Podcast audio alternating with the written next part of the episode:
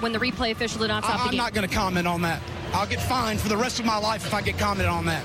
We had a great belief in our locker room. We didn't have to do anything special, just be us. I was so proud of this team. We had so much fun, it ought to be illegal. Any idiot can say whatever they want, and they usually do, and they're negative. And all I see, to me, I've gotten to a point now when I see things like that, I feel sorry that those people feel that way, that their lives don't have the purpose, the passion, and the excitement and the enjoyment that some of us do. Our purpose is to win, make no mistake about it, but it's to win the right way. And our goal, our stated goal, is going to be to win the Sun Belt, to win the SEC East. Talk about the reception you received from the fan base. Did you ever think you'd be kissing and hugging babies at the tarmac when you got the plane? A lot better than another tarmac experience that I had. I didn't think of it. It was like an anniversary or something like that. We're coming, and we ain't backing down. And as the head football coach at South Carolina, my job is to do what I feel is best for the University of South Carolina football program today and going forward in the future, and that's what I did. We wish him well, and have nothing but we wish him well. Welcome in to the latest episode of That SEC Podcast. I'm your host, Michael Bratton. I go by SEC Mike on Twitter. And I'm flying solo for this one, but we got a lot of news around the SEC. Still not done with all the spring game action, so didn't want to go another day without giving you guys some SEC content to start your day. And of course, hey, before we get rolling here, missed it by a day, but as I record it, it is Steve Spurrier's birthday. One of the greatest coaches in SEC history, so wanted to wish a happy birthday to the head ball coach. It's neat to beat Clemson because they've, I guess, historically had owned South Carolina. I guess they don't own us right now, that's for sure. Well, yeah, the Tiger doesn't play defense or offense for them. Not yet, anyway. And they do keep it caged up there. I've been reading like you guys have about our new 3-4 defense. Did anybody like that 3-4 defense? I don't know if it mattered if we played a 6-6 defense. Most of our guys have never been to Death Valley. That is the Death Valley, isn't it? Or is there another one around? Yeah, there's two of them. That's right, there's two Death Valleys. Yeah, I forgot about that. And speaking of that, we're going to have a little bit more on South Carolina in just a minute, but Shane Beamer, during his most recent press conference, he opened by saying happy birthday to Steve Spurrier because he held it on Tuesday here, but he was asked to share one of his favorite Steve Spurrier stories. This is a good one. So let's kick it over to Shane Beamer, recalling one of his favorite memories of the head ball coach. I've told the one on the golf course a couple times, for sure, when I got kicked out of his group. There's so many. I spent 4 years here, and I would tell my dad things, or my dad and I would be talking, and he used to always tell me, you should write a book just about all the Steve Spurrierisms and things like that happened over my 4 years, which I haven't written a book, but I definitely took about 4 pages of notes during my time as well. And I apologize if I've told this one, but, you know, one on the field was, you guys know Coach Spurrier. He definitely, he didn't sugarcoat things and definitely said what was on his mind. So we played up at North Carolina in 2007, I think that was. And had a game where the offense really didn't do much in the second half. I was coaching defense that year, but I was also in charge of the punt block team. So the team, we were on punt return. We were, you know, trying to block punts, return punts, things like that. And with Coach Spurrier, especially when the offense isn't doing very well, it's all about get the ball back for him.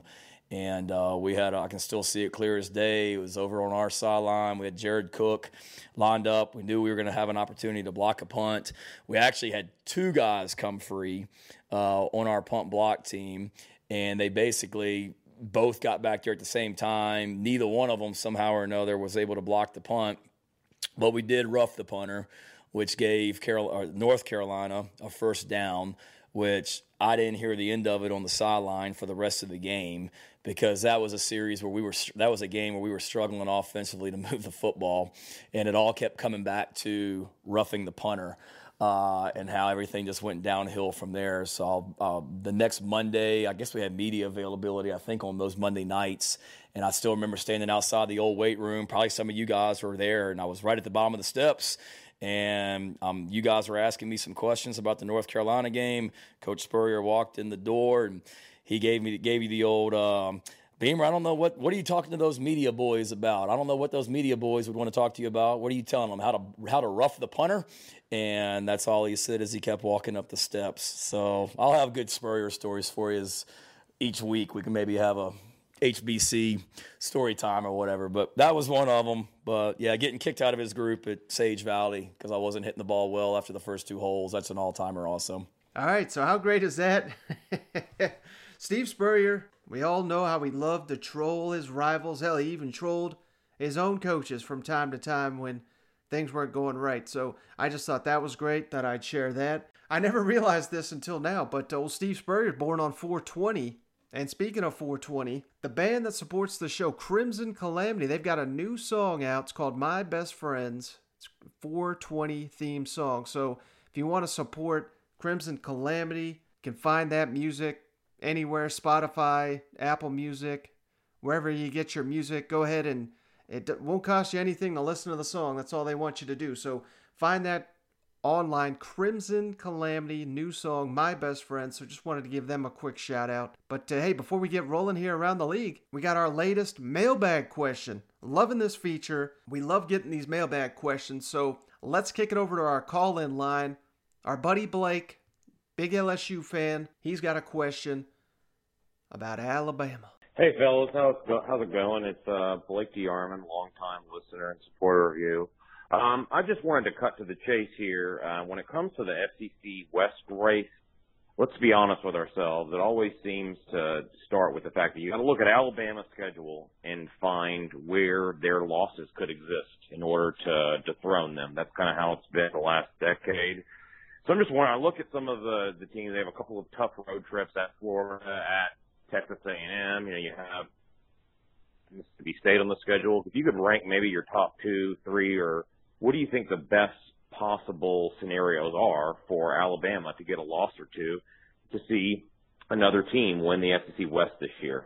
Thank you, and great listening to you.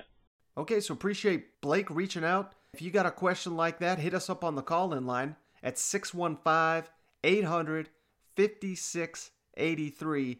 But to Blake's question, yeah, of course, Alabama, not many games on the schedule, ever in doubt for the Crimson Tide, and it's just going to be that way as long as they're recruiting like they do. I mean, 90% of the time they take the field, they're vastly superior than anybody they face. It's not even competition. It's basically, can someone keep up with them for the first quarter? You generally know these Alabama games if they're going to get out of hand or not. So I see a couple.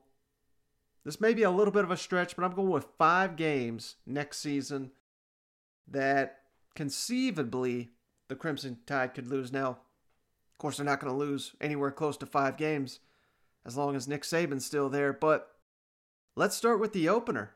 And I'm rating these from a score of 1 to 10, 1 being least likely, 10 being most likely that Alabama gets upset. Alabama's opener, Miami, I'm going to put that at a 1 just based on the simple fact of so much transition on the offensive side for Alabama. What happens if Bryce Young can't get it done at quarterback?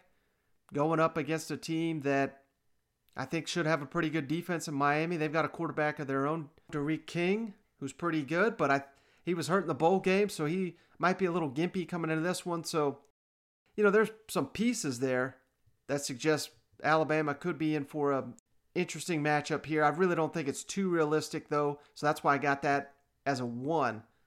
Next up, Ole Miss. Now, of course, Ole Miss nowhere close to Alabama in terms of raw talent, but this game is in Tuscaloosa, so that's certainly going to help Alabama. But Ole Miss has gone into Bryant-Denny before and come away with a win. Lane Kiffin seems to have Nick Saban's defense figured out. He's got Matt Corral back. I think this could be, again, what if Bryce Young is struggling? I hate to keep saying the same thing over and over, but, you know, what do we really have to go off with him? We just have recruiting hype. We got insiders and what they're saying, but There's been many a quarterbacks that have been touted and then get on the field and they don't live up to the hype. So if Ole Miss finds a way to once again score in bunches like they did against the Crimson Tide last season, they put up 48 on Alabama. That seems like unlikely given that Alabama's defense is getting hyped up, but they put up 30, 35 points on the Crimson Tide. Can Bryce Young and that offense with a new offensive line coach, new offensive coordinator, can they match it? I'm going to put that one as a 4. Still got to think Alabama's a big favorite in that one. And then here's a sneaky one for you. Week 3, first true road game of the season at Florida. I think I've been discounting it, the Gators, a little bit too much going into the season. I think Dan Mullen's one of the best coaches in college football. The Gators look to be loaded at running back. Now, can they get the offensive line right? That's a huge question, but I think Dan Mullen's going to scheme up a way to get some points on the board here. And I keep saying Florida's defense, I think, is going to be a lot stronger than people are giving them credit for. So this could be a low-scoring game, maybe a 28-24 type game. I could certainly see Florida pulling an upset like that. And again, this will be Bryce Young's first trip on the road, aside from the openers in Atlanta against Miami. But, you're going to have more Alabama fans there. You're not going to have... I'd be surprised if there's 100 Miami fans there. We know they don't even show up to the home games. They're not going to show up for the neutral site games. But you can bet your ass the Swamp's going to be rocking for that one. Gators going to have a lot on the line. And also, obviously these teams met in the SEC championship game last year. This is going to give Florida motivation all off season long to get up for this game. So I think that's a little bit of a tricky game there for Alabama. I put that at a 5. 5 out of 10. Alabama could get upset. Next up, Texas A&M. I put that as a 6. Game is in College Station. Of course, Alabama's had their way with the Aggies in College Station during their time in the SEC. So, but hell, that's a hostile environment. This will be coming after the Ole Miss game, which could be, who knows, maybe Lane Kiffin puts something on tape that Jimbo and his offense can exploit the following weekend. So I think the Aggies could potentially give Alabama an upset scare and put that as a 6. And then the number one game, and I'm not just doing this for Blake, LSU, 8 out of 10. I'm buying LSU right now. I think they're going to have the offensive fireworks to score in bunches next season, and the Tigers have, hell, the last time they beat Alabama was in Tuscaloosa. So they're not going to be scared to go into Alabama and win that game. There's going to be all kinds of players on that roster that have the confidence to do it. LSU, Alabama, it's become the biggest game in the SEC more often than not annually, bigger than the Iron Bowl. I think it's bigger than Florida, Georgia at this point. Probably going to be the SEC West on the line.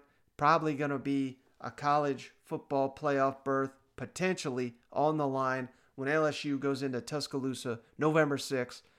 LSU, 8 out of 10, chance to upset Alabama. That's the one Alabama's got to be most concerned with next season. All right, so that's all we got for the mailbag. Again, that number, if you get anybody want to call in, hell, you can say anything. It doesn't even have to be a question for us. But that's 615-800-5683. I hope you guys are appreciating this mailbag as much as I am hearing from you guys, and because, hey, we need this stuff in the off season. We need the content. So you're helping the show out, and I'm more than happy to answer any and all questions you guys got for the show. But that's enough of me spieling. Let's kick it around the league. Now let's go around the league. My daughters said something about me wearing a visor and need to put on a hat because I'm getting bald. So I'm going to wear a hat from here on out. I mean, if you look over the next 6 years, I think we played Miami 3 times, Florida State 6 times, South Florida 3 times, Mississippi State once. So who's the SEC teams? I think it's an injustice for the kids. We should mix those games up, and you should, play more teams from the West. Why don't you start calling around and see if you can get somebody else to play us, and we'll play them.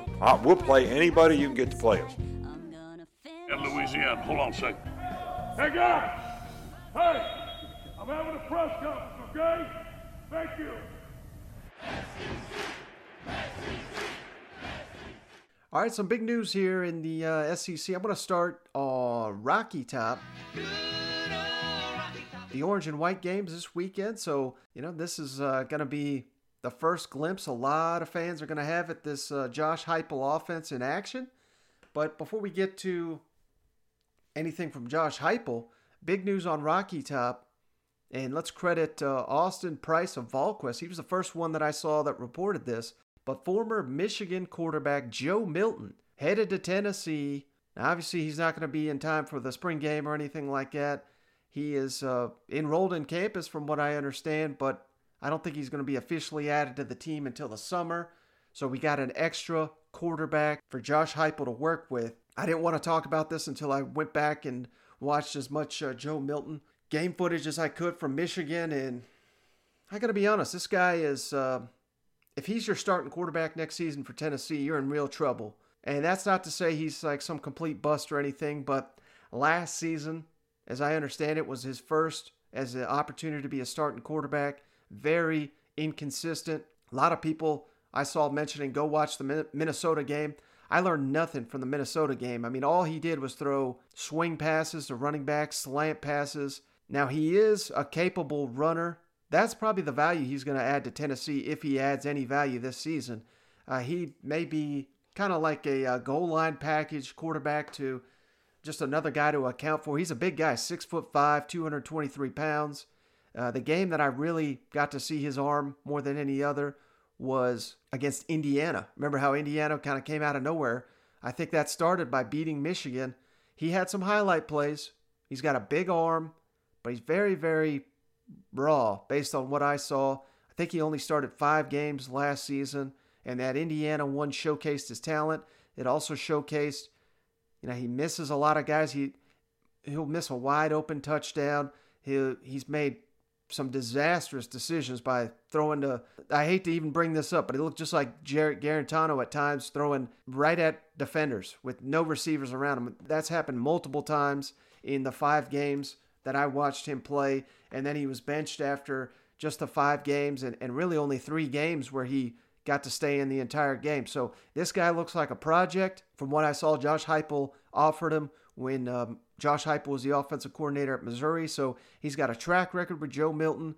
But again, this is not going to be Tennessee's starting quarterback this season unless it's going to be a complete disaster on Rocky Top if they're going to be counting on this guy. I still like Hendon Hooker to be the starting quarterback, but the addition of Joe Milton, I haven't got around to saying this yet, but if nothing else, this tells me that Tennessee's going to lose a quarterback here via transfer, and I have no idea who it is. I'm just speculating that that's going to happen, but Tennessee, 5 quarterbacks, scholarship on the roster, that doesn't make a ton of sense given that sanctions may be coming. Can't really, who in the hell carries 5 scholarship quarterbacks this day and age anyway. This is, unless Joe Milton's coming in to be another position, and I don't see why he would be doing that.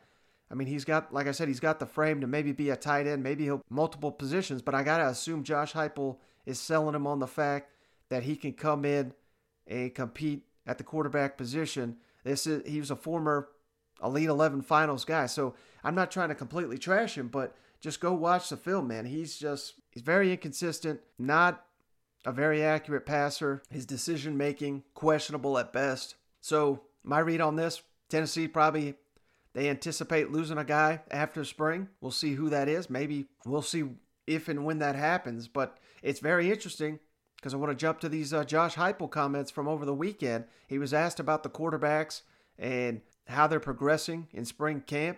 And he was asked about the pace of the offense, if that's where he likes it. These are kind of quarterback-related answers. So he gives these answers, and then a couple days later he adds a quarterback. Something ain't right here. Josh, I was wondering if you could assess what you've seen so far in spring from individually, from Hendon and Harrison and Brian. Yeah, I think, today I want to go back and watch the tape before I make a comment on the quarterbacks from today. But I think as an overall group, they've gotten better. Really started spring ball, just the fundamentals and technique and some of the things that we're doing, our meshes with the running backs, our drops, from quick game to drop back to understand, to play action packs, to throwing on the run. Some of those things they've continued to really gain an understanding and getting better fundamentally. I think operationally, they've come light years from when we first started as a group, understanding the communication process, the tempo that we want to play at, within that tempo, being able to have control of the game. And I think as we finish this next week, they should be able to make another jump. I think they got a chance to take a huge stride in June and July before we get back in training camp. As you get away from it, sit back, watch the video of yourself actually doing it. You got a chance to make some huge strides. All of them have made some big-time plays down the field. They've taken care of the football for the most part throughout spring ball, but it's a group that has got to continue to grow and push here as we finish up this week in spring ball and as we compete at that position in June and July before we get back in training camp. Josh, in regard to the speed of the tempo of the offense, are you where you want to be right now or close? No, but we shouldn't be at this point either. We're going to continue to get more and more efficient in how we operate, how we function. I think a lot of our mechanics, for being this early in the process, I love where we're at and the guys understanding and being able to operate in it. You're constantly going to teach off of teachable moments, right?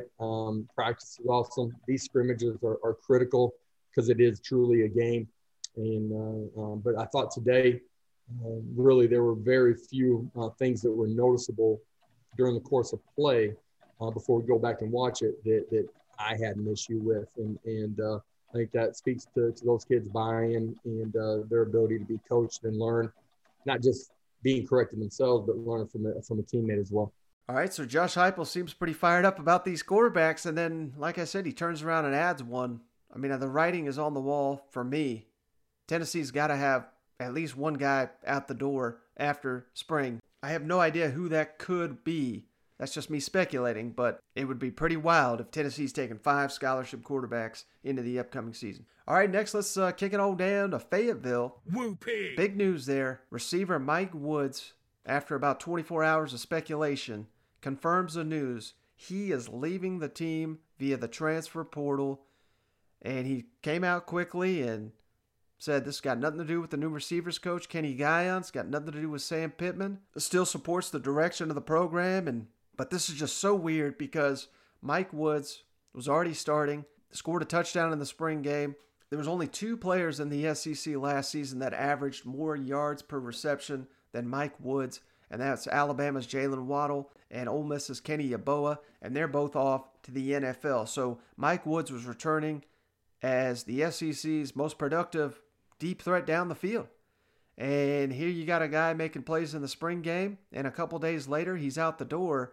There was basically no indication this was happening, and it sucks for Arkansas because, I was basically ready to say Arkansas had the best receiving corps in the SEC, and that still may be the case, but I don't know. You just took a huge hit here by losing Mike Woods. Still got some quality talent for KJ Jefferson or Malik Hornsby, whoever wins that starting job. I still think it's going to be KJ Jefferson, but initial buzz I'm hearing, Mike Woods headed to Oklahoma. That's what I'm hearing. Not official, but it's interesting. He's from the state of Texas.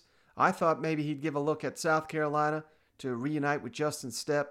I don't know if that's going to be the case there, but you got to think Mike Woods would start instantly at South Carolina. The only thing I can say, and again, I don't know, this just came so out of the blue here, but maybe Mike Woods thinking that Oklahoma's got a chance to win the national championship this year, going for that. But you hate to see it because Arkansas, this was going to be a guy that they relied upon, second leading returning receiver behind just Traylon Burks, the great Traylon Burks. I hate to see this, man, because I thought Arkansas, I still got high hopes for him. I think KJ Jefferson is going to be a breakout player. Hell, he may even be better than the damn quarterback they got at Oklahoma. But, of course, you're playing in that weak league. You're going to put up better numbers. But, man, this is a tough one. No sugarcoating it. And I think if there's one guy that can step up, Davion Warren, it's got to be that deep threat coming off the injury. But, all indication he'll be good to go here in the summer. That's going to be the guy that's probably going to step up with Mike Woods taking off and leaving the Arkansas program. All right, next, let's skip it on down to Lexington. Well, Mark Stoops over the weekend kind of lost track of this one with all the spring games. And for some damn reason, I'm still scratching my head. The Wildcats not having a spring game this spring. It's a bit of good news, bad news here for Kentucky because they just added another commitment, my God. But this is coming on the heels of Kentucky's just recruiting tear. They landed the 3 four-stars, and then they turned around on Tuesday here and landed one of the top tight end prospects from the state of Ohio, Josh Cadis. His dad played for the Cincinnati Bengals, so you got to like that NFL bloodlines there. That's the good news for Kentucky. Bad news, Derrick Jackson, projected to be the starting linebacker for Kentucky, taking the place of Jamal Davis, suffered an injury here. So let's kick it over to Mark Stoops, who talks about Jackson being out for the season. And on the perception, it's interesting. He's beaten Tennessee for some recruits. Immediately asked about recruiting. The media down there in Lexington sure knows that perception is changing about Kentucky football. Damon left some pretty big shoes to fill. How has Derrick Jackson progressed this spring? What do you expect from this fall?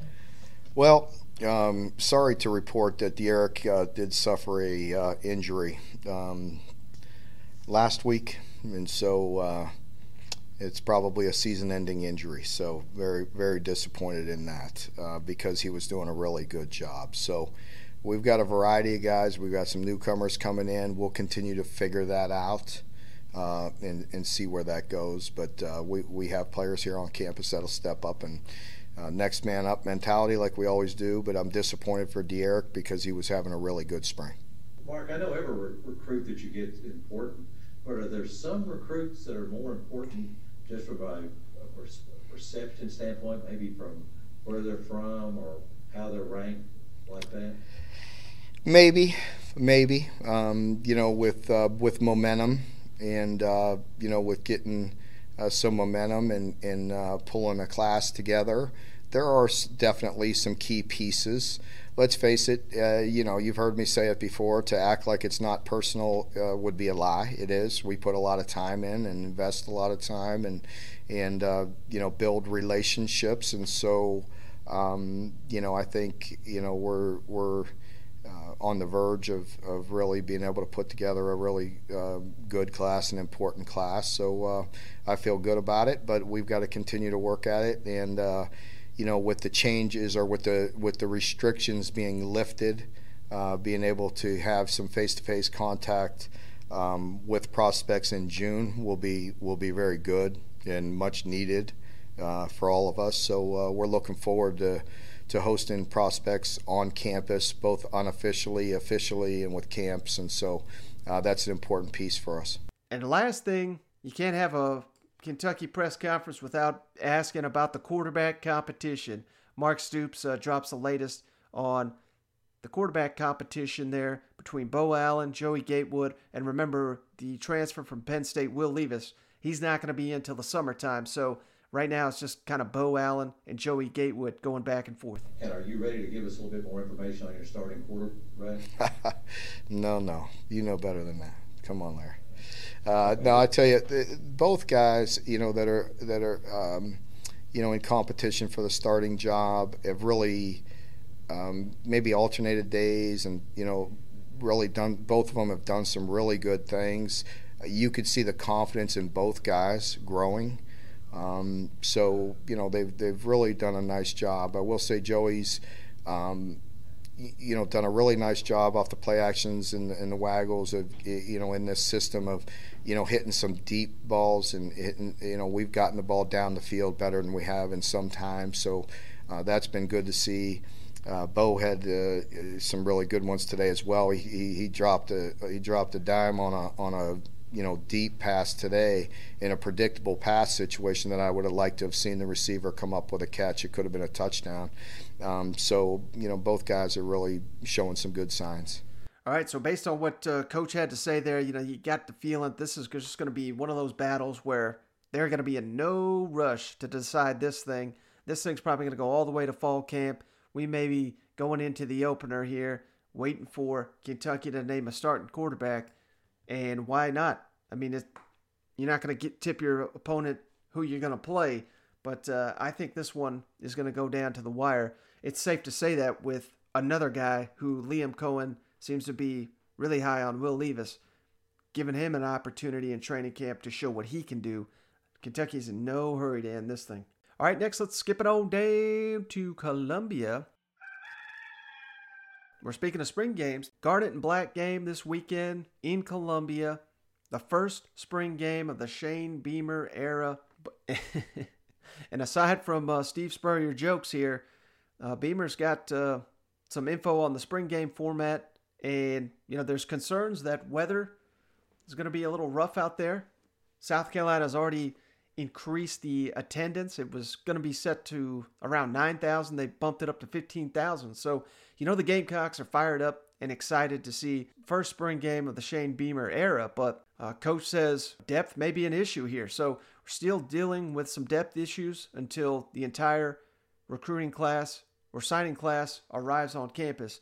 Let's kick it over to Shane Beamer. Talks about the spring game format and the fact that depth may dictate what they can do on Saturday.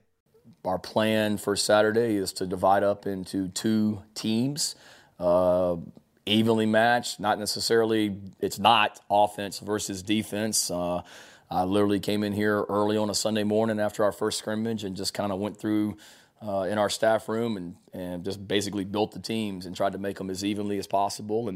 And that's our plan right now. Our coaches would be split up on two different teams, Garnet and Black.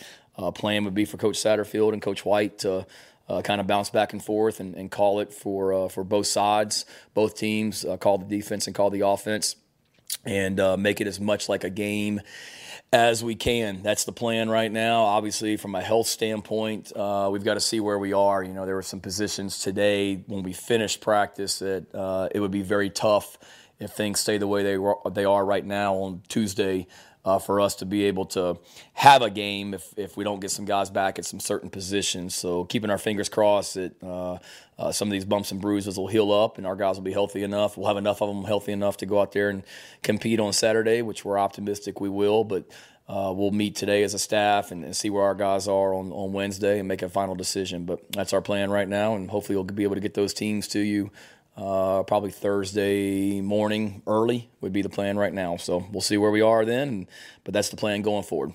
You mentioned your positivity factor and your glass half full approach. And how important was that for this team this spring, considering they're coming off a 2-win campaign and for the fan base? And is that something that will be just natural for you going into the season, even during the rough times of the season, just constantly pushing the positive side of things? I would hope so.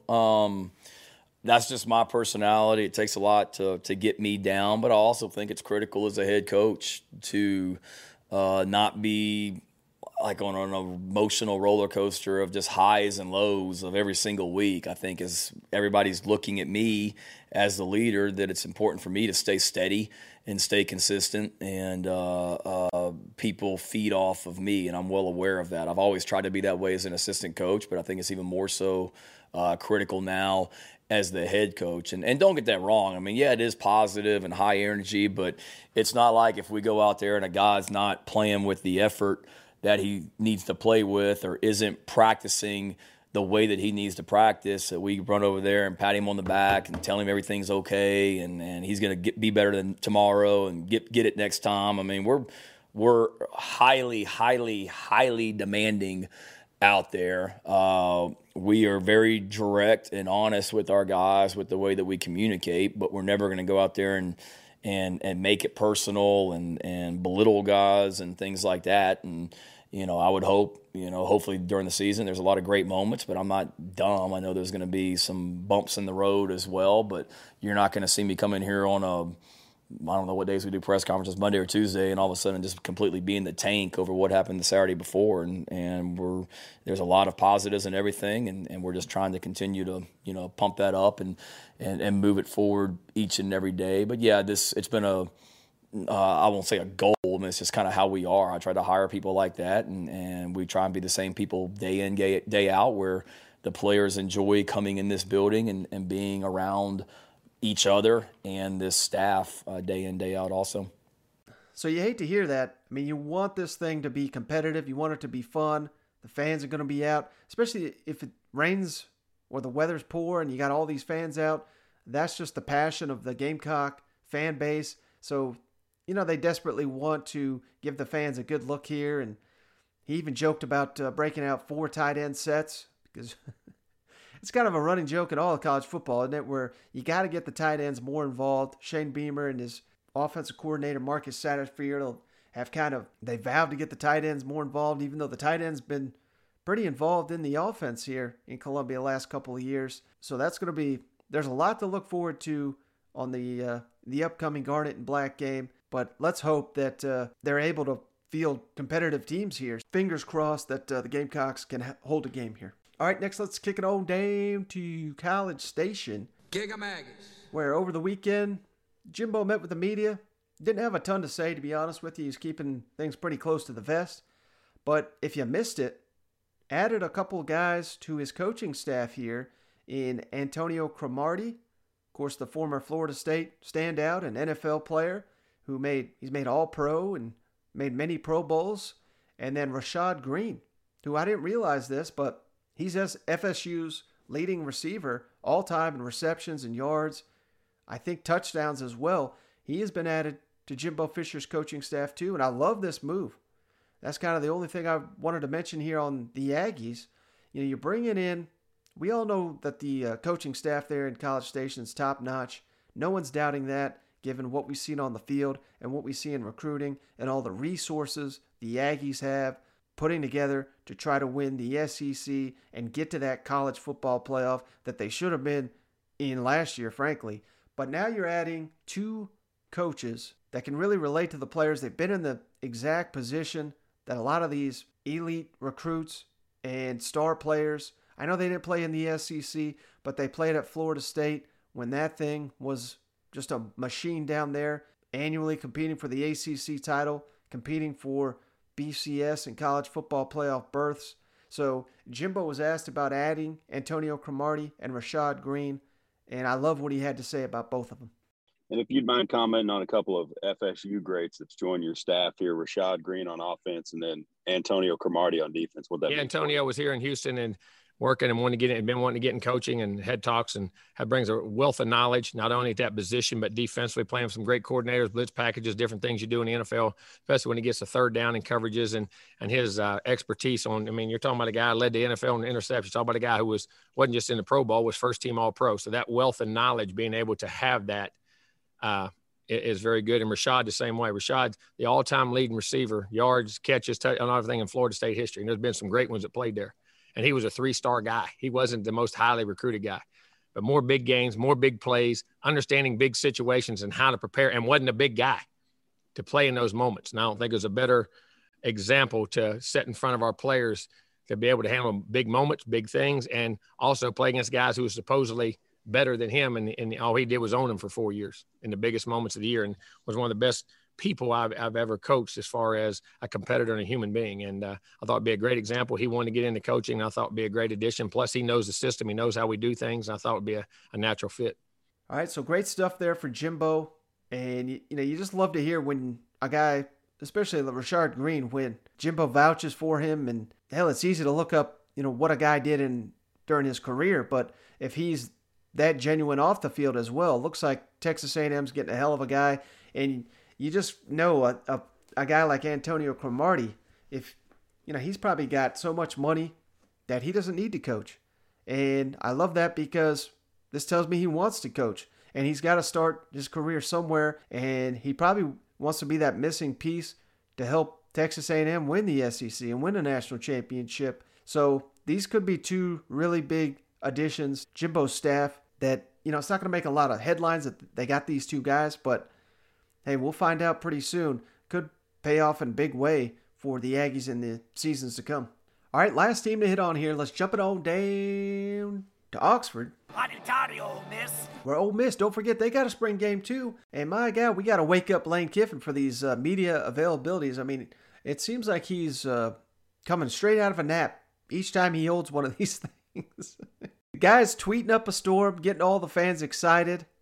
Party in Oxford. They're anticipating a ton of recruits down there in Oxford. This is going to be the first time they've opened up the stadium in months, and really the first time since Lane Kiffin's been there, thanks to damn COVID and all the restrictions that came with that. So the Rebels are looking forward to quite the epic scene down there. I'm very jealous of all the fans that are going to be out there on the Grove.